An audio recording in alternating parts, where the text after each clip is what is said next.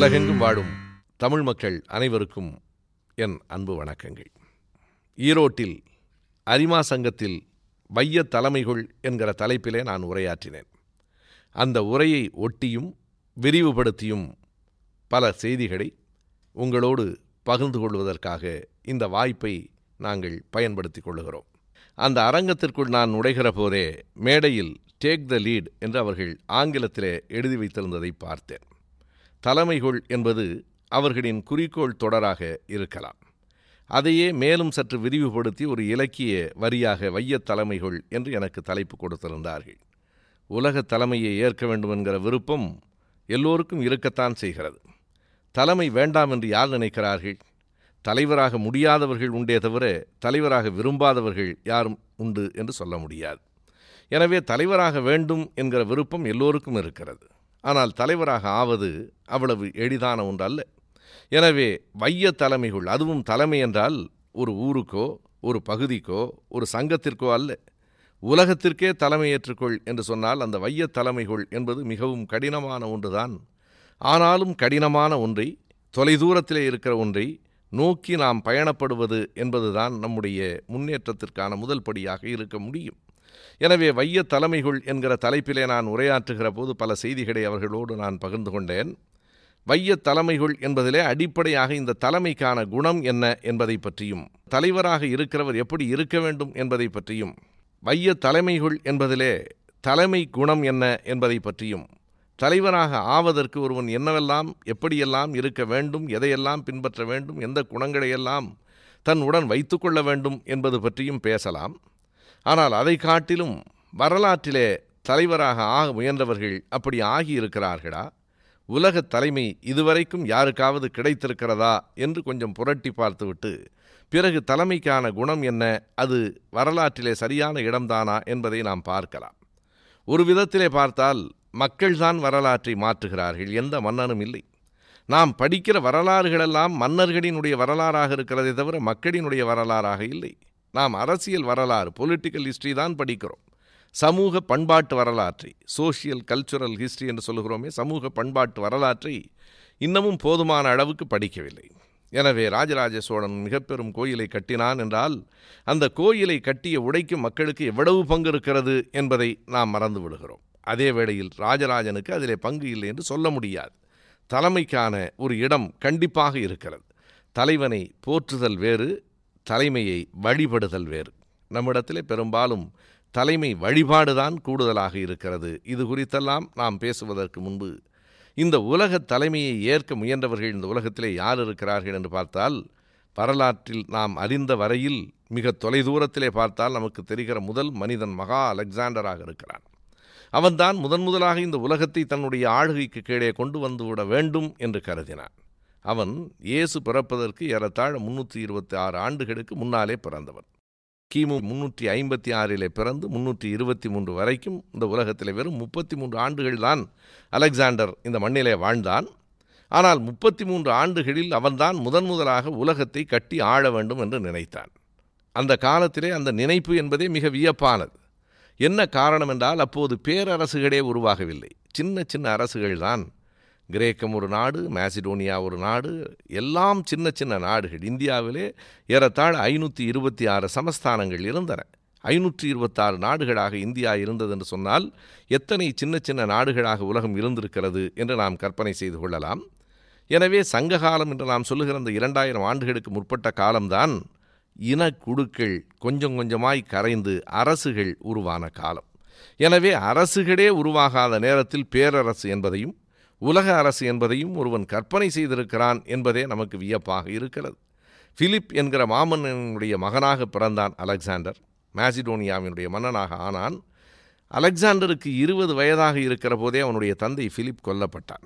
அவன் கொல்லப்பட்டதற்கு பிறகு 20 வயதில் அரியணை ஏறிய அலெக்சாண்டருக்கு அந்த வயதிலேயே ஒரு அடங்காத ஆசை இருந்தது. இங்கே அவர்கள் நண்பர்கள் கொடுத்த தலைப்பினை போல வைய தலைமைகள், உலகத்தையே உன்னுடைய ஆளுகைக்கு கீழே கொண்டு வா என்கிற ஒரு எண்ணம் அவன் நெஞ்சத்திலே ஆழமாக பதிந்தது, எழுந்தது. எனவே அவன் போர்க்களத்துக்கு புறப்பட்டான். எந்த வயதில் தெரியுமா? 24வது வயதிலே போர்க்களத்துக்கு புறப்பட்டான். ஏறத்தாழ 10-12 ஆண்டுகள் போர்க்களத்திலேயே இருந்தான். அவனுடைய வாழ்க்கை மிக பிரமிக்கத்தக்க ஒன்றாக இருக்கிறது. உலகம் அவனை போற்றுகிறது.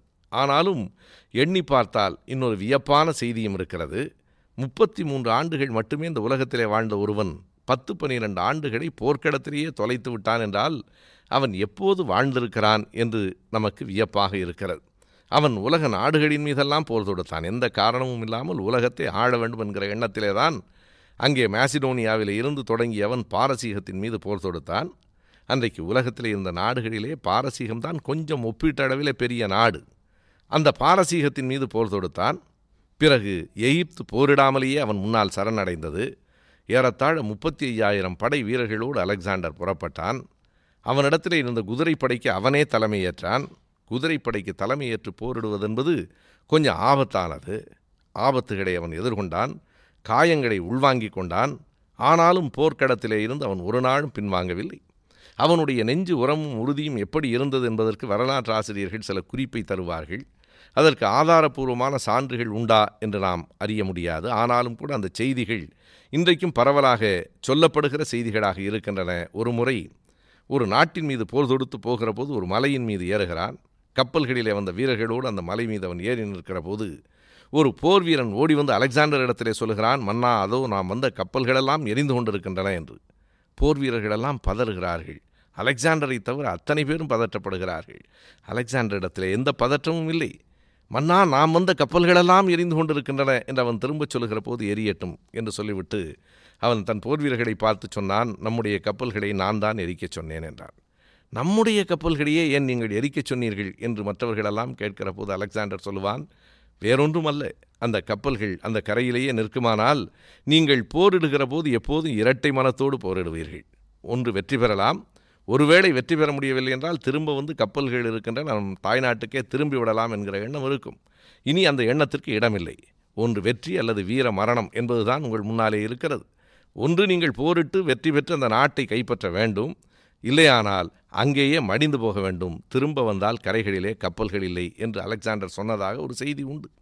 அப்படிப்பட்ட ஒரு நெஞ்சு உரத்தோடு இந்த நாட்டை இந்த உலகத்தையே கைப்பற்றிவிட வேண்டும் என்கிற வெறியோடு தான் அவன் புறப்பட்டான். போகிற இடங்களிலேயெல்லாம் அவனுக்கு வெற்றி கிடைத்தது என்பது வரலாற்று உண்மை. பாரசீகத்தை வென்றான், ஈரானை வென்றான், ஆப்கானிஸ்தானத்தை வென்றான். அத்தோடு கூட அவனுடைய நாடு பிடிக்கிற ஆசை நின்று போய்விடவில்லை. இந்து குஷ் மலைகள் என்று சொல்லுகிற அன்றைய பழைய சிந்து சமவெளிக்கு வடக்கிலே இருந்து இந்தியாவை நோக்கி உள்ளே வந்தான். வருகிற போது அங்கேதான் அவன் மிக கடுமையான ஒரு எதிரியை சந்தித்தான். நாம் வரலாற்றிலே பார்க்கிறோம், போரஸ் என்கிற மன்னன் தான் அந்த சிந்து சமவெளியினுடைய அந்த எல்லையிலே இருந்தவன். அவன்தான் அலெக்சாண்டரோடு மிக கடுமையாக போர் புரிந்தான். அலெக்சாண்டரே அவனுடைய போர் திறனை பார்த்து வியந்து போனான். அவனையும் போரஸையும் அலெக்சாண்டர் வெற்றி கொண்டான். ஆனாலும் போரஸினுடைய அந்த போர் திறனை பாராட்டி அலெக்சாண்டர் கேட்டான், உன்னை நான் எப்படி நடத்த வேண்டும் என்று. போரஸ் சொன்னான், என்னை நீ ஒரு மன்னனாக நடத்த வேண்டும் என்று சொன்னான். அலெக்சாண்டர் அவனுடைய வார்த்தையை ஏற்றுக்கொண்டான். அந்த நாட்டை அவனிடமே திருப்பி கொடுத்தான். நீதான் அந்த நாட்டுக்கு மன்னன் என்று சொன்னான். எனவே போரஸினுடைய போர் திறமையை பார்த்து அலெக்சாண்டர் வியந்தான், அவனுக்கே அந்த நாட்டை திருப்பி கொடுத்தான் என்றெல்லாம் வரலாற்றை படிக்கிறோம். ஆனால் அப்போதும் உலகை ஆட வேண்டும், உலக தலைமை கொள்ள வேண்டும் என்கிற வேட்கை அலெக்சாண்டரை விட்டு ஓயவில்லை. என்ன ஆயிற்று வரலாற்றில்? அவன் உலகை ஆண்டானா? உலகத்தினுடைய நாடுகளையெல்லாம் கைப்பற்றி விட்டானா என்று கணக்கு பார்த்தால் இல்லை என்பதுதான் விடையாகிறது.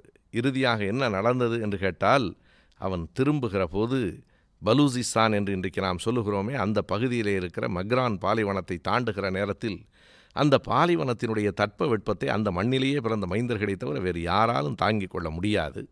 மிக கடுமையான கோடை, மிக கடுமையான குளிர் என்று மாறி மாறி வருகிற அந்த பாலைவனத்தினுடைய தட்பவெட்பத்தை தாங்க முடியாமல் அலெக்சாண்டர் பாபிலோனியாவிலே காய்ச்சலிலே படுத்து 10 நாள் காய்ச்சலிலே கிடந்து இறந்து போனான் என்பதுதான் நாம் பெறுகிற செய்தி.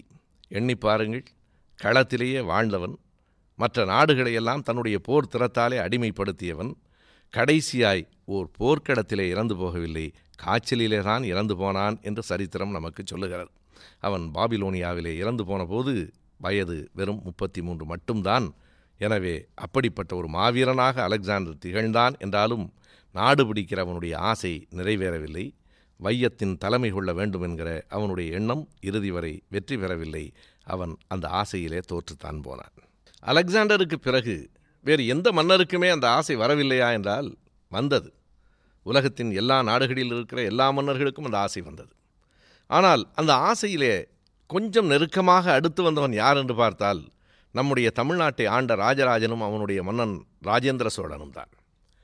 கிபி 985 1014 வரைக்கும் ராஜராஜன். அதற்கு பிறகு 1044 வரை 30 ஆண்டுகள் ராஜேந்திர சோழன் இந்த மண்ணை ஆண்டான். இந்த மண்ணை மட்டுமல்ல, ராஜேந்திர சோழனை பற்றி சொல்லுகிற போது வரலாறு இப்போதும் சொல்லுகிறது, அவன் கங்கை கொண்டான், கடாரம் கொண்டான். கங்கை என்பது வடக்கு, கடாரம் என்பது இன்றைக்கு மலேசியாவில் இருக்கிற அந்த கெட்டா துறைமுகம்தான் கடாரம் என்று சொல்லப்படுகிறது. எனவே கங்கை கொண்டான், கடாரம் கொண்டான், இலங்கை வென்றான். ஏறத்தாழ இந்த கிழக்கு பகுதி முழுவதையும் ராஜராஜ சோழன் தன்னுடைய ஆளுகைக்கு உள்ளே வைத்திருந்தார். ஆனால் அவனாலும் மேற்கே போக முடியவில்லை.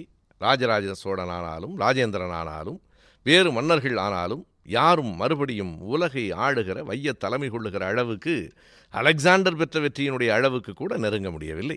குறிப்பிட்டு சொல்ல வேண்டுமானால் இவர்களைத்தான் சொல்லலாம். அதற்கு பிறகு பார்க்கிறேன், ஏறத்தாழ பிரெஞ்சு புரட்சிக்கு பின்னால் நெப்போலியன் போனபாட் என்று நாம் சொல்லுகிறோமே, நெப்போலியனுக்கு அந்த ஆசை வரலாற்றிலே வந்தது.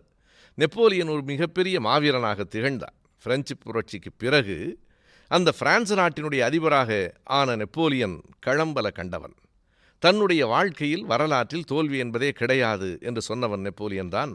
அவன் ஒரு குதிரையைப் போல என்று சொல்லுவார்கள், இருந்தபடியே உறங்கி விடுகிறவன், தொட்டால் உடனே எழுந்து போரிட புறப்படுகிறவன். போர் போர் போர் என்பதுதான் அவனுடைய வாழ்க்கையாக இருந்தது. அவன் பல நேரங்களிலே குதிரையின் மீது அமர்ந்தே தூங்குவான் என்று கூட நாம் வரலாற்றிலே படித்திருக்கிறோம். அந்த அளவுக்கு எப்போதும் போர் வீரனாக, அவன் நல்ல அரசனாக இருந்தானா என்பதை விட ஒரு மிகப்பெரிய போர் வீரனாகத்தான் அவன் வரலாற்றிலே சித்தரிக்கப்படுகிறான். பல போர்க்களங்களை கண்டான். ஏறத்தாழ 87 போர்க்களங்களிலே அவன் வென்றான் என்று சொல்லுவார்கள். ஐரோப்பாவினுடைய பல பகுதிகளை நெப்போலியன் தன் கைக்குள்ளே கொண்டு வந்தான். இறுதியாக அவனுடைய வரலாறும் தோல்வியிலே தான் முடிந்தது. 1814 வாட்டர்லூ என்கிற இடத்திலே அவனுடைய போர் இறுதியாக ஒரு தோல்வியை கண்டது. இன்றைக்கும் கூட உலகத்திலே அது ஒரு மரபு தொடராகவே ஆகிவிட்டது. இதுதான் உன்னுடைய வாட்டர்லூ என்று சொன்னால் இதுதான் நீ கடைசியாக தோல்வி அடையக்கூடிய இடம் என்பதாக இன்றைக்கு அது ஒரு தொடராகவே உலகத்திலே அறியப்பட்டிருக்கிறது. எனவே வாட்டர்லூவிலே தோற்றுப்போன நெப்போலியன் கைது செய்யப்பட்டு சென்ஹெலினா என்கிற தீவிலே சிறை வைக்கப்பட்டான். மிக குளுமையான ஒரு தேசத்திலே வாழ்ந்த நெப்போலியன் மிக கடுமையான வெப்பம் தகிக்கிற அந்த தீவிலே ஒரு நாள் 2 நாள் அல்ல, 1 மாதம் 2 மாதம் அல்ல, ஏறத்தாழ 7 ஆண்டுகள் அங்கே சிறை வைக்கப்பட்டான். அந்த தீவுதான் அவனுடைய வாழ்க்கையின் கடைசி புள்ளியாக அமைந்து போயிற்று. மிக கடுமையான வெப்பம், தாழ முடியாத வயிற்று வலி, கடைசியாய் களம்பல கண்ட நெப்போலியன் வயிற்று வலியிலே இறந்து போனான் என்று வரலாறு சொல்லுகிறது. நாம் முதலில் பார்த்தோம் 1000 போர்க்களங்களை கண்ட அலெக்சாண்டர் ஒரு காய்ச்சலிலே இறந்து போனான். எத்தனையோ போர்க்களங்களில் வெற்றி பெற்ற நெப்போலியன் ஒரு வயிற்று வலியிலே இறந்து போனான். கடைசியாய் நெப்போலியன் தன் மகனுக்கு எழுதிய கடிதம் இருக்கிறதே, அது ஒரு வரலாற்று சிறப்புமிக்க கடிதம். என்ன எழுதியிருக்கக்கூடும் நெப்போலியன்? அப்படிப்பட்ட அரசன், ஒரு மாவீரன், மகனே நீ போர் திறனையெல்லாம், போர் தந்திர உத்திகளையெல்லாம் கற்றுக்கொள் என்று எழுதவில்லை. தன் மகனுக்கு எழுதினான், மகனே வாழ்க்கையில் வயிற்று வலி வராமல் பார்த்துக்கொள் என்று எழுதினான். அதுதான் அவனுடைய கடைசி அனுபவம். எனவே நெப்போலியனாலும் வையத்தை தலைமை கொள்ள முடியவில்லை. வரலாறு அவனை தோற்கடித்து விட்டது. எனவே வைய தலைமை கொள்ள வேண்டும் என்கிற எண்ணத்தோடு போரிட்ட அரசர்களெல்லாம் தோற்று போனார்கள். இனி யாரும் இல்லையா என்று கேட்டால் இருக்கிறான் ஒருவன்.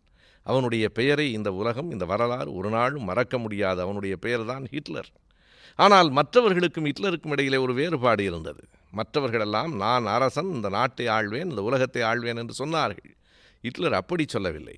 நான் ஆழ்வேன் என்று சொல்லவில்லை, ஆரியர்கள் ஆள பிறந்தவர்கள் என்று சொன்னான். அதாவது தனி மனிதன் அல்ல, ஒரு இனம் இந்த வைய தலைமை கொள்ள வேண்டும் என்று அவன் கருதினான். We the Aryans are born to rule என்பதுதான் அவனுடைய முழக்கம். நாங்கள் ஆரியர்கள் ஆள பிறந்தவர்கள் என்று அவன் சொன்னான். ஆரியர்கள் ஆள பிறந்தவர்கள் என்று சொன்னால் மற்றவர்களெல்லாம் அடிமைப்பட்டு கிடக்கத்தான் பிறந்திருக்கிறார்கள் என்று அதற்கு பொருள். முதன் முதலாக அவன் அடிமைப்படுத்த நினைத்தது யூத இனத்தைத்தான். யூதர்கள் என்பவர்கள் தன் நாட்டிலே இருக்கக்கூடாது என்று அவன் விரட்டிவிட வேண்டும் என்றல்ல, அவர்களை அழித்து விட வேண்டும் என்று கருதினான். 1939 செப்டம்பர் மாதம் 1 போலந்திலே அவன் போட்ட குண்டு ஏறத்தாழ 6 ஆண்டுகளுக்கு நீடிக்கப் போகிற 2ஆம் உலகப் போராக வெடித்தது. அவன் எதற்காக அந்த போலந்தின் மீது போர் தொடுத்தான்? போலந்தின் மீது இருக்கிற கோபத்தினாலே அல்ல. ஐரோப்பாவில் இருக்கிற நாடுகளையெல்லாம், உலகத்தில் இருக்கிற நாடுகளையெல்லாம், அத்தனை நாடுகளையும் அடிமைப்படுத்தி ஆரிய இனம் தலைமை கொள்ள வேண்டும் என்று அவன் கருதினான். 1923 முசோலினி ஆட்சிக்கு வந்தான் இத்தாலியிலே. அதற்கு பிறகு அவனை பார்த்து அப்படியே வந்த ஹிட்லர் 1930களிலே ஜெர்மனியினுடைய அதிபரானான். 30களிலே அந்த மக்கள் ஜெர்மனியிலே ஹிட்லருக்கு வாக்களித்தார்கள். அதற்கு பிறகு 2 தலைமுறை தேர்தல் என்பதையே பார்க்கிற வாய்ப்பை இழந்துவிட்டது. ஹிட்லருக்கு அளித்த வாக்குதான் அவர்கள் கடைசியாக அளித்த வாக்கு. அதற்கு பிறகு அங்கே தேர்தல் நடைபெறவில்லை. நான் தான் இந்த ஜெர்மனியினுடைய சர்வாதிகாரி என்று தனக்குத்தானே முடிசூட்டி கொண்டு தனக்குத்தானே அறிவித்தான். இனி தேர்தல்கள் இல்லை என்று அறிவித்து விட்டவன் ஹிட்லர் தான். உலகத்தையே நாம் ஆளப்போகிறோம், இங்கே என்ன தேர்தல் என்று அவன் சொன்னான். உலகப் போருக்கு அவனே காரணமாக இருந்தான். 2வது உலகப்போர் ஏறத்தாழ 6 ஆண்டுகள் நடைபெற்றன. உலகம் முழுவதும் அதிலே பங்கெடுத்தது. அந்த உலகப்போரிலே தொடர்பு இல்லாத நாடுகளெல்லாம் அந்த போர்க்களத்திலே வந்து மடிந்தன. 1ஆம் உலகப்போரிலே கூட நாம் ஒன்றை குறித்து கொள்ள வேண்டும். காந்தியாரின் தலைமையிலே அகிம்சை போராட்டத்திலே ஈடுபட்டிருந்த இந்தியா கூட தன்னுடைய பங்காக 14 லட்சம் வீரர்களை 1 உலகப்போருக்கு அனுப்பியிருக்கிறது என்பதை நாம் மறந்துவிடக்கூடாது. அகிம்சை தான் நம்முடைய நோக்கம், அகிம்சை வழியிலே தான் நாம் போராடுகிறோம் என்று சொன்ன காந்தியார் கூட மெஸ்டன் பிரபுவோடு பேசியதற்கு பிறகு இந்த உலகப்போர் முடிந்தால் இந்தியாவிற்கு விடுதலை வரலாம் என்கிற நம்பிக்கையிலே இந்தியாவிலே இருந்து போர் வீரர்களை அனுப்புவதற்கு சம்மதித்தார். 1, 2 அல்ல 14 லட்சம் வீரர்கள் 1 உலகப்போரிலே இந்தியாவின் சார்பிலே பங்கு கொண்டார்கள். அதைப்போல் 2வது உலகப்போரில் ஈடுபடாத அல்லது ஈடுபடுத்தப்படாத நாடுகள் எதுவும் இல்லை என்கிற அளவுக்கு உலகம் முழுவதும் போர் விரிந்தது. ஒரு மனிதனின் ஆசை, ஒரு இனத்தினுடைய ஆசை, உலகத்தை ஆள வேண்டும் என்று அவர்கள் விரும்பிய விருப்பம் உலகம் முழுவதையும் போருக்குள் கொண்டு வந்து திணித்தது. இறந்து போனவர்கள் எவ்வளவு பேர் தெரியுமா? உலக நாடுகள் சொல்லுகிற கணக்கு 97 லட்சம், ஏறத்தாழ 1 கோடி. உலகம் சொல்லுகிற கணக்கு ஏறத்தாழ 2.3 கோடி மக்கள், 2.3 கோடி மக்கள் காயப்பட்டார்கள் என்பது. எப்போதும் அரசாங்கம் தருகிற கணக்கை காட்டிலும் அதிகமாகத்தான் அந்த புள்ளி உரம் இருக்கும் என்பதை நாம் அறிவோம்.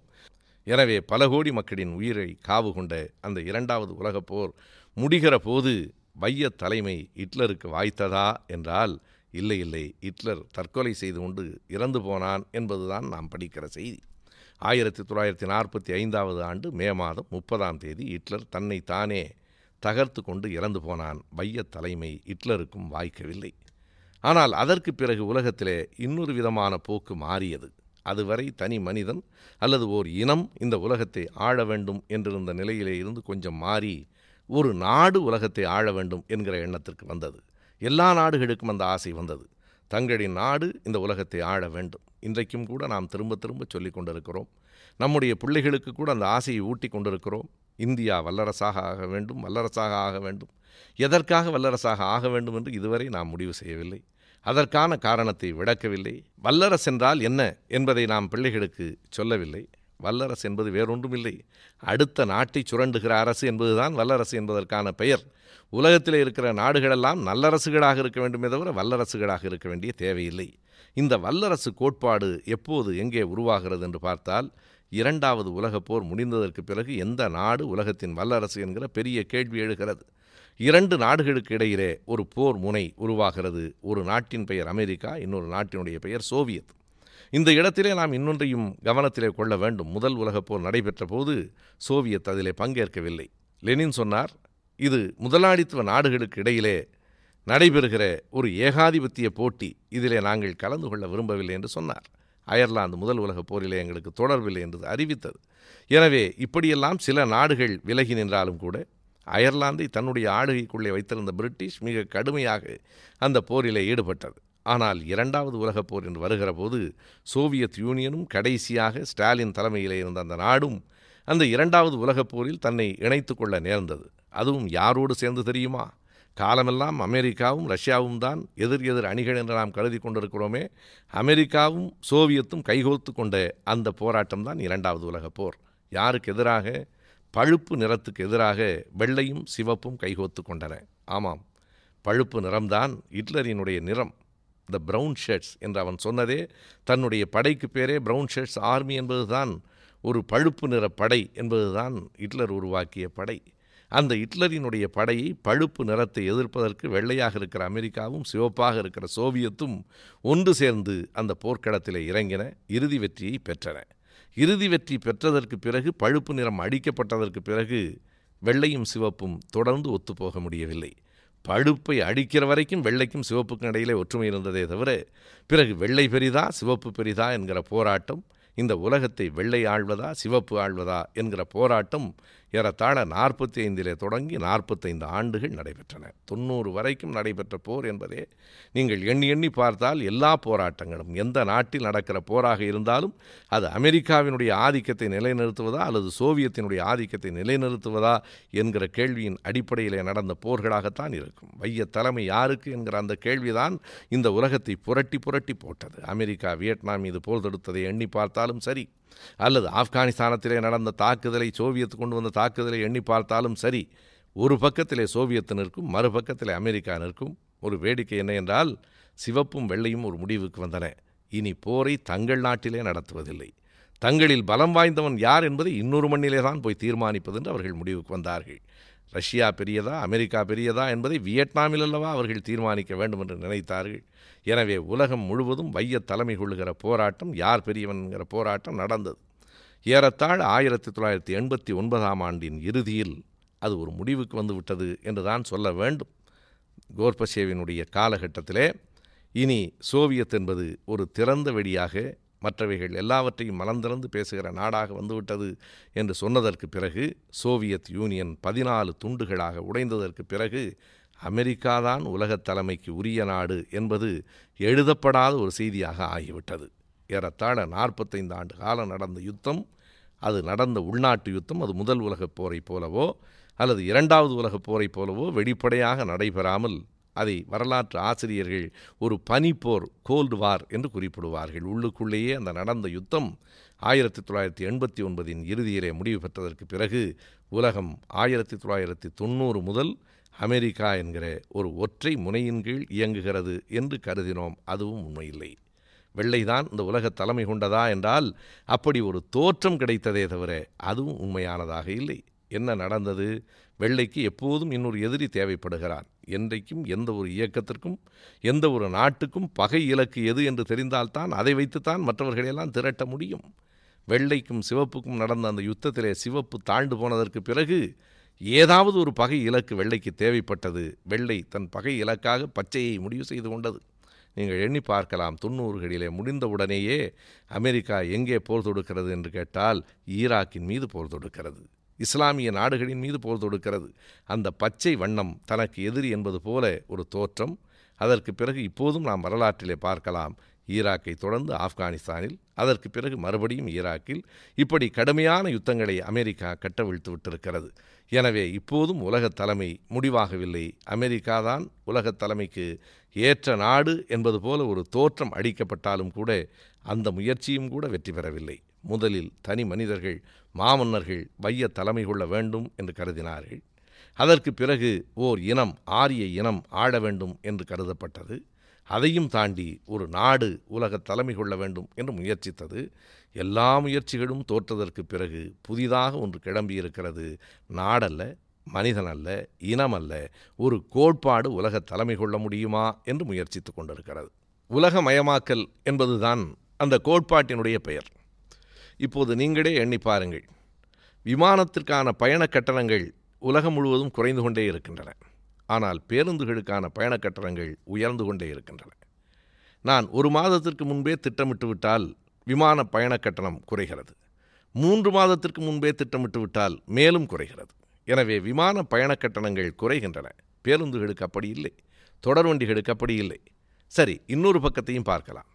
ஒரு வங்கிக்கு போய் மாடு வாங்க வேண்டும் என்று விவசாயி கடன் கேட்டால் அவனிடத்திலே 1000 கேள்விகள் கேட்கப்படுகின்றன.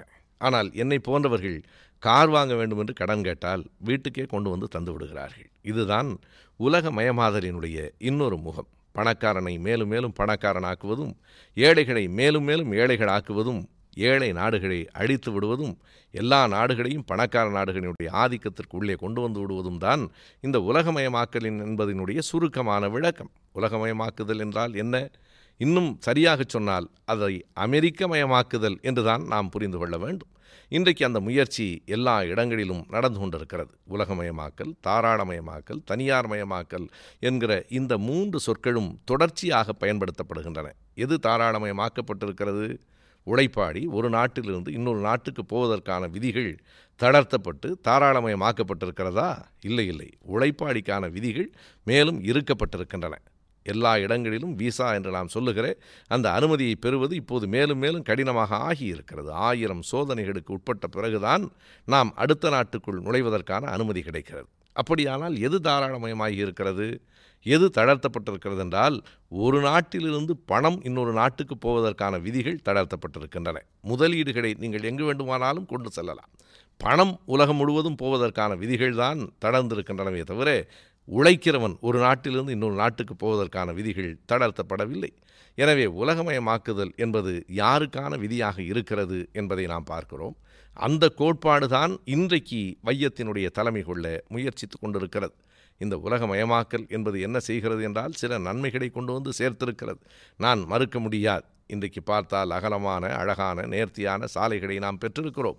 இது உலகமயமாதலினுடைய ஒரு விளைவுதான். ஆனால் என்ன நாம் கவனத்திலே கொள்ள வேண்டுமென்றால், எந்த ஒரு மோசமான திட்டத்திற்கும் கூட ஒரு நல்ல பக்க விளைவு இருந்தே தீரும். மிக நல்ல திட்டங்களுக்கும் கூட சில மோசமான பக்க விளைவுகள் இருக்கும் என்பதைப் போல, எனவே உலகமயமாக்கல் என்கிற உலகத்தை ஆள விரும்புகிற அந்த கோட்பாட்டுக்கு சில நல்ல பக்க விளைவுகளும் இருந்தே தீரும். ஆனால் அந்த கோட்பாடு என்ன செய்கிறது என்றால், உலகத்தினுடைய எல்லா முகங்களையும் முகவரிகளையும் அழித்துவிட்டு ஒற்றை முகமாக, தட்டை முகமாக ஆக்குகிற முயற்சியிலே அது இருக்கிறது. இது வெறும் பொருளாதார சிக்கல் என்று நாம் கருதி கொண்டிருக்கிறோம். அப்படி இல்லை. இது நம்முடைய அடையாளத்தை அழிக்கிற சிக்கல். தேசிய இனங்களையெல்லாம் உண்டு இல்லை என்று பார்த்து விடுகிற ஒன்றுதான் உலகமயமாக்கல். உலகமயமாக்கல் என்கிற ஒன்று வளர்ந்து கொண்டிருக்கிற நேரத்தில் சின்ன சின்ன தேசிய இனங்கள் தங்களினுடைய போர்க்குணத்தை, செல்வாக்கை, அடையாளத்தை இழந்துவிடக்கூடிய ஆபத்து நெருங்கி கொண்டிருக்கிறது. அதற்கு ஏதாவது நமக்கு சான்று இருக்கிறதா என்று கேட்டால், வேறு என்ன சான்றுக்காக நாம் அலைய வேண்டும்? இதோ கூப்பிடுகிற தூரத்திலே இருக்கிற நம்முடைய தமிழ் ஈழம் அழிக்கப்பட்டதே, தமிழ் ஈழ மக்கள் மிகப்பெரிய கொடுமைக்கு உள்ளாக்கப்பட்டார்களே, யார் செய்தார்களதை? வெறும் சிங்களர்களுக்கும் தமிழீழ மக்களுக்கும் நடந்த போராது. அப்படி ஒரு போர் நடந்திருக்குமானால் சிங்கள சிப்பாய்கள் தலை தெரிக்க ஓடியிருக்கிற அளவுக்கு நம்முடைய ஈழத்து போர் வீரர்கள், நம்முடைய போராளிகள், நம்முடைய விடுதலை புலிகள் மாபெரும் வெற்றியை என்றைக்கோ பெற்றிருப்பார்கள். உலகத்தின் நாடுகளெல்லாம் ஒரு பக்கத்திலே அணிவகுத்து நின்று நம்முடைய ஈழத்து மக்களை கொன்று ஒழித்தார்கள் என்பதுதானே உலக வரலாறு. ஒரு பக்கத்திலே சீனா, இன்னொரு பக்கத்திலே இந்தியா, மூன்றாவது பக்கம் பாகிஸ்தான், மூவரையும் தாண்டி ஈரான் என்று 4 நாடுகள், மிகப்பெரிய நாடுகள், உலகத்தினுடைய மிகப்பெரிய நாடுகள் முன்வரிசையிலும் இன்னும் பல நாடுகள் பின்வரிசையிலும் நின்று அந்த ஈழப் போராட்டத்தை அழித்தன என்றால் என்ன காரணம்? அவர்களுக்கும் ஈழத்துக்கும் என்ன கோபம்? வேறொன்றுமல்ல, ஈழம் என்கிற ஒரு போர்க்குணமிக்க அந்த மக்கள், அந்த நாடு இன்றைக்கு முகிழ்த்து விடுமானால் உலகம் முழுவதும் இருக்கிற விடுதலை போராட்டங்கள் அதிலே இருந்து ஊக்கம் பெறும். எனவே சின்ன சின்ன நாடுகள், சின்ன சின்ன தேசிய இனங்கள் விழிப்புற்று எழுந்து தங்களின் மொழிப்பற்றை காட்டி நாட்டை தங்களினுடைய நாடாக ஆக்கி கொள்ளுவதை இன்றைக்கு இருக்கிற உலகமயமாக்கல் விரும்பவில்லை. அது வைய தலைமை கொள்ளுவதற்கு தடையாக இருக்கிறது. எனவே சின்ன சின்ன அடையாளங்கள் வேண்டாம். சோமாலியா எப்படி அழிந்து போயிற்று? சோமாலியா அழிந்ததா, அழிக்கப்பட்டதா என்கிற கேள்வியை நாம் மறந்து விடலாமா? உழவை மறந்து, விவசாயத்தை மறந்து, தங்களினுடைய ஏரை மறந்து, மாடுகளை மறந்து அவர்கள் கோகோ செடியை விதைக்கத் தொடங்கியதற்கு பிறகல்லவா அந்த நாட்டினுடைய பொருளாதார வீழ்ச்சி, அரசியல் வீழ்ச்சி அத்தனை வேகமாக வந்து சேர்ந்தது. அவர்களுக்கு பழக்கமில்லாத கோகோ செடிகளை அவர்கள் வளர்த்தார்கள். ஒரு கட்டத்திற்கு பிறகு அமெரிக்கா சொன்னது, நீங்கள் வளர்த்து தருகிற அந்த விதைகளெல்லாம் தரமானவைகளாக இல்லை, எனவே எங்களுக்கு வேண்டாம் என்று சொன்னதற்கு பிறகு அவர்களால் மறுபடியும் விவசாயத்திற்கு திரும்ப முடியவில்லை. அவர்களுடைய பாரம்பரியமான உழவு தொழிலுக்கு வந்து சேர முடியவில்லை. எனவே சோமாலியா என்கிற ஒரு நாடு அழிந்ததை கண்ணுக்கு நேராக பார்த்தோம். 2 விதமாக நாடுகள் அழிக்கப்பட்டன. ஒன்று, பொருளாதாரத்தில் பட்டினி போட்டு கொல்லப்பட்டார்கள், ஈழத்திலே குண்டு போட்டு கொல்லப்பட்டார்கள். 2மே அழிக்கப்படுகிற ஒரு காரியம்தான். 2 விதமாகவும் அழிக்கலாம் என்பதை உலகமயமாக்கல் இன்றைக்கு நமக்கு உணர்த்தி இருக்கிறது. இவற்றுக்கெல்லாம் என்ன அடிப்படை? எதற்காக இந்த வேகம் என்றால் வேறொன்றுமல்ல, எல்லா அடையாளங்களையும் அழித்துவிட்டு உலகமயமாக்கல் என்பது இந்த உலகத்தை ஆள வேண்டும் என்பதுதான். பெருமக்களே, எண்ணி பாருங்கள். தமிழகத்திலே சின்ன சின்ன சோப்பு தொழிற்சாலைகள் இருந்தனவே. Thangam soap, Vennila soap, Nirmala soap என்று பல சோப்புகள் இருந்தன. இன்றைக்கு அவைகள் இல்லை. சின்ன சின்ன சோடா கம்பெனிகள் இருந்தன. இன்றைக்கு அவை இல்லை. சிறு தொழில்கள் எல்லாம் அழிந்து கொண்டிருக்கின்றன. எத்தனை ஊர்களிலே இன்னும் மளிகை கடைகள் மிச்சம் இருக்கின்றன. மளிகை கடைகள் எல்லாம் அழிக்கப்பட்டு சூப்பர் மார்க்கெட்டுகள் ஊருக்கு ஊர், நகரத்துக்கு நகரம், இப்போதெல்லாம் கிராமத்துக்கும் கூட வந்து கொண்டிருக்கின்றன. இன்னும் அதிகம் போனால் 10 ஆண்டுகள் மளிகை கடை என்கிற ஒரு வணிகமே இனி இருக்காது. எப்படி குதிரை வண்டிகள் காணாமல் போயினவோ அப்படி மளிகை கடைகள் காணாமல் போய்விடும். இவையெல்லாம் ஒரு வளர்ச்சி தான், இவைகளெல்லாம் ஒரு மாற்றம் தான். உலக வரலாற்றில் எல்லாம் மாறிக்கொண்டு தான் இருக்கும். மறுபடியும் எங்களை குகைக்கா திரும்பச் சொல்கிறீர்கள் என்று கேட்டால் அப்படி இல்லை. அவை காலப்போக்கிலே அழிந்து போவதென்பது வேறு, கணக்கு போட்டு அழிக்கப்படுவதென்பது வேறு. இன்றைக்கு உலகமயமாதல் என்கிற கோட்பாடு, உலகத்தை ஆள வேண்டும் என்கிற விருப்பத்தில் மெல்ல மெல்ல வைய தலைமை கொள்ளுகிற முயற்சியிலே தான் இத்தனையும் நடந்து கொண்டிருக்கின்றன என்பதற்காக இவற்றை நான் குறிப்பிடுகிறேன். ஆனால் அந்த கோட்பாடும் இதுவரை வைய தலைமை கொள்ளவில்லை. இனியும் அப்படி ஒரு உலகத் தலைமை அதற்கு வந்துவிடும் என்று நான் கருதவில்லை. என்னதான் விரைவாய் வந்தாலும் வெள்ளம் சில வேளைகளிலே தடுக்கப்பட்டு விடும். ஆகையினாலே இன்றைக்கு வந்து கொண்டிருக்கிற போக்கையும் விரைவையும் வைத்து நாம் எதிர்காலத்தை அப்படியே தீர்மானித்து விட முடியாது. எனவே வைய தலைமை கொள்ளுகிற ஆசை அலெக்சாண்டரிலே தொடங்கி, அலெக்சாண்டர் என்கிற தனி மனிதர் மாமன்னரிடத்திலே தொடங்கி, அது ஒரு தனி மனிதரிடத்திலே இருந்து ஒரு இனத்தினுடைய ஆசையாக மாறி, இனத்தினுடைய ஆசையிலே இருந்து அது ஒரு நாட்டினுடைய ஆசையாக மாறி, நாட்டிலே இருந்து அது ஒரு கோட்பாட்டினுடைய ஆசையாக மாறி, இன்றைக்கும் அந்த முயற்சி தொடர்ந்து உலகம் முழுவதும் நடந்து கொண்டிருந்தாலும் கூட அந்த முயற்சி வெற்றி பெறவில்லை என்பதை நாம் குறித்து கொள்ள வேண்டும். இந்த காலகட்டத்திலே தான் நான் இன்னொன்று எண்ணி பார்க்கிறேன். நமக்கு வருகிற இயல்பான ஒரு விரக்தியான மனநிலையும் கூட நான் இந்த இடத்திலே குறிப்பிட்டாக வேண்டும். நாம் உலகத்தை விரும்பியவர்கள், நேசித்தவர்கள், உலக மக்களையெல்லாம் காதலித்தவர்கள். ஆனால் இன்றைக்கு நமக்குள்ளேயும் கூட சில விரக்திகளும் வெறுப்புகளும் ஏற்பட்டிருக்கின்றன. வையத்தை ஆள வேண்டும் என்று கருதுகிறவர்களால் நாம் அழிக்கப்படுகிறோமே என்கிற கோபம் நமக்கு உலகத்தின் மீதும் திரும்பி இருக்கிறது. உண்மையை சொன்னால் கடந்த சில வாரங்களுக்கு முன்பு சீனத்திலும் இந்தோனேஷியாவிலும் நிலநடுக்கம் ஏற்பட்டு பல ஆயிரம் மக்கள் இறந்து போனார்கள் என்கிற செய்தியை பார்த்தபோது என் மனம் பதறவில்லை என்பதுதான் உண்மை. பதறாமல் இருக்கலாமா? அடுத்த நாட்டு மக்கள் இறந்து போனால் அது நமக்கு துன்பம் இல்லையா என்று கேட்டால் துன்பம்தான். அடுத்தவன் துன்பம் கண்டு அழாமல் இருப்பது என் பழக்கமும் இல்லை, நம் தமிழ் மரபும் இல்லை. தமிழ் மரபு என்பதே உலகத்தை நேசிக்க கற்றுக் கொடுத்த மரபுதான். நீங்கள் எண்ணி பாருங்கள், 2000 ஆண்டுகளுக்கு முன்பே யாதும் ஊரே யாவரும் கேளீர் என்று சொன்னவன் நம் தமிழன் இல்லையா? மணிமேகலை என்கிற காப்பியத்திலே அந்த அட்சய பாத்திரத்திலே அரிசியை போடுகிற போது கூட தமிழ் மக்களின் பசி அருந்துவிட வேண்டும் என்று சொல்லி அவள் அரிசியை போடவில்லை. பாரடங்கலும் பசிப்பிணி அருக, இந்த உலகம் முழுவதும் பசி என்கிற நோய் போய் தொலையட்டும் என்றுதான் அவள் அந்த அரிசியை போட்டாள். எனவே உலகத்தை என்றைக்கும் எண்ணி பார்த்த இனம் நம்முடைய இனம். கவிஞர் பாரதிதாசன் பாடுகிற போது கூட, பாரடா உனது மானோட பரப்பை, விசால பார்வையால் விழுங்கு மக்களை, உலகம் உண்ண உண் உடுத்த உடுத்து என்றுதான் நமக்கு கற்றுக் கொடுத்தான். இப்படி உலகத்தை நேசித்த நாம் அழிக்கப்பட்ட போது, நம் தமிழ் ஈழத்திலே நம் இனம் கொஞ்சம் கொஞ்சமாக கொன்று அழிக்கப்பட்ட போது இந்த உலகம் வாய்மூடி மௌனியாக இருந்ததே. நமக்காக யாரும் அழவில்லையே. கோரிக்கைகளை எடுத்துச் சொல்லுவதற்காக அல்ல, அழிந்து கொண்டிருக்கிற இனத்தை காப்பாற்றுவதற்கு கூட எவனும் வரவில்லையே. ஒட்டுமொத்தமாய் மனிதனை இந்த உலகத்தை விட்டு போய்விட்டதா என்கிற கவலை, என்கிற கோபம் நம் நெஞ்சத்திலே ஆழ பதிந்து கிடக்கிறது. இனி எவன் செத்தாலும் அழுவதற்கு எங்களிடத்திலே கண்ணீர் மிச்சமில்லை. எங்கள் இனம் இப்போதும் அடிமை இனமாய் மின்வேலி கம்பிகளுக்கு இடையிலே அவர்கள் அடிமைகளாக நிறுத்தப்பட்டிருக்கிறார்களே, அந்த மின்வேலி கம்பிகளை அறுத்தெறிவதற்கு எந்த நாடும் முன்வராத போது எந்த நாட்டிற்காக, எந்த மக்களுக்காக நாம் மட்டும் கண்ணீர் சிந்த வேண்டுமா என்கிற கோபம், என்கிற கேள்வி நம்மிடத்திலே எழத்தான் செய்கிறது. பல ஆண்டுகளுக்கு முன்னால் உதிரி பூக்கள் என்று ஒரு தமிழ் திரைப்படம் வந்தது. அந்த படத்தினுடைய கடைசி காட்சி இப்போதும் என் நினைவிலே இருக்கிறது. அந்த படத்திலே வருகிற மிக கொடியவனாக இருக்கிற ஒரு பாத்திரத்தை அந்த ஊர் மக்கள் எல்லோரும் சேர்ந்து அழித்து விடுவது என்று முடிவுக்கு வருவார்கள். அதை மிக மென்மையாக அவர்கள் செய்வார்கள். அவனை அழைத்து கொண்டு ஆற்றோரத்திலே நடந்து போவார்கள். அவனை ஆற்றுக்குள்ளே போ என்று அவர்கள் வலியுறுத்துவார்கள். எல்லோருக்கும் தெரியும் அவனுக்கு நீச்சல் தெரியாது என்று. எனவே ஆற்றுக்குள்ளே போ என்று சொல்லுவது மறைமுகமாக நீ இறந்து போ என்கிற அந்த ஆணைதான். அதை அவனும் புரிந்து கொண்டு கடைசியாய் சொல்லுவான். அந்த பாத்திரம் ஊர் மக்களை பார்த்து சொல்லுகிற அந்த வரிகள் இப்போதும் என் நினைவிலே இருக்கின்றன. அவன் சொல்லுவான், இந்த ஊரிலே நான் மட்டும்தான் இதுவரை கெட்டவனாக இருந்தேன். இந்த ஊருக்கு நான் எவ்வளவோ கெடுதல்கள் செய்திருக்கிறேன். நான் செய்திருக்கிற கெடுதல்களிலேயே மிகவும் மோசமானது எது என்றால், நான் மட்டும் கெட்டவனாக இருந்த ஊரில் இன்றைக்கு அத்தனை பேரையும் கெட்டவனாக்கிவிட்டு நான் சாகிறேனே என்றவன் சொல்லுவான். எல்லோரும் சேர்ந்து என்னை கொலை செய்வதற்கு தயாராகிவிட்டீர்கள், உங்களையெல்லாம் கொலைகாரனாக மாற்றியது நான் தான் என்று அந்த பாத்திரம் சொல்லும். நான் நினைத்து பார்க்கிறேன், உலகத்திற்கெல்லாம் அழுத இனம் நம்முடைய இனம். உலகத்திற்காக எல்லாம் குரல் கொடுத்த இனம் நம்முடைய இனம். அது வியட்நாமிலே நடக்கிற யுத்தமாக இருந்தாலும் சரி, பாலஸ்தீனத்தினுடைய போராக இருந்தாலும் சரி, கியூபாவை அமெரிக்கா நசுக்குகிற போதிலும் சரி, நாம் தமிழ் மக்கள் எழுந்து நின்று ஒடுக்கப்பட்ட மக்களுக்காக ஒவ்வொரு முறையும் குரல் கொடுத்தோம். ஆனால் ஈழத்திலே மக்கள் அழிக்கப்படுவது சரிதான் என்று பாலஸ்தீனமும் கியூபாவும் சேர்ந்து சொல்லலாமா, வேறு யார் சொன்னாலும் அந்த நாடுகளும் சேர்ந்து சொல்லலாமா என்கிற கோபம் நமக்கு வருகிற போது 185 புதிய நவீன டேங்குகளை கொண்டு வந்து இறக்கி நம் இனத்தை அழிப்பதற்கு உறுதுணையாக இருந்த சீனா சொல்லலாமா? எனவே சீனாவில் நிலநடுக்கம் வந்தால் என்ன, எத்தனை மக்கள் இறந்தால் என்ன, எங்களிடத்திலே அழுவதற்கு இனி கண்ணீர் இல்லை என்று சொல்லுகிற நிலைக்கு நாம் வந்திருக்கிறோம் என்று சொன்னால், நண்பர்களே, இது உலகத்தின் மீதான பகை அல்ல, அண்டை நாடுகளின் மீதான கோபம் அல்ல, உலகம் முழுவதும் நம்மை மனிதநேயமற்று கைவிட்டு விட்டதே என்று எழுகிற அந்த வேதனை தான்.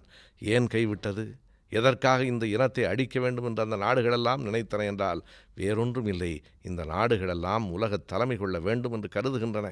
சின்ன சின்ன தேசிய இனங்கள் விடுதலை போராட்டத்திலே வெற்றி பெற்றுவிடக்கூடாது என்று கங்கணம் கட்டி அவை நின்று கொண்டிருக்கின்றன. எனவே உலகமயமாதல் என்கிற கோட்பாடு வேண்டுமானால் அது அமெரிக்கமயமாதலாக இல்லாமல் சீனமயமாதலாக ஆக வேண்டும் என்று இந்த கிழக்கு நாடுகள் கருதலாம்.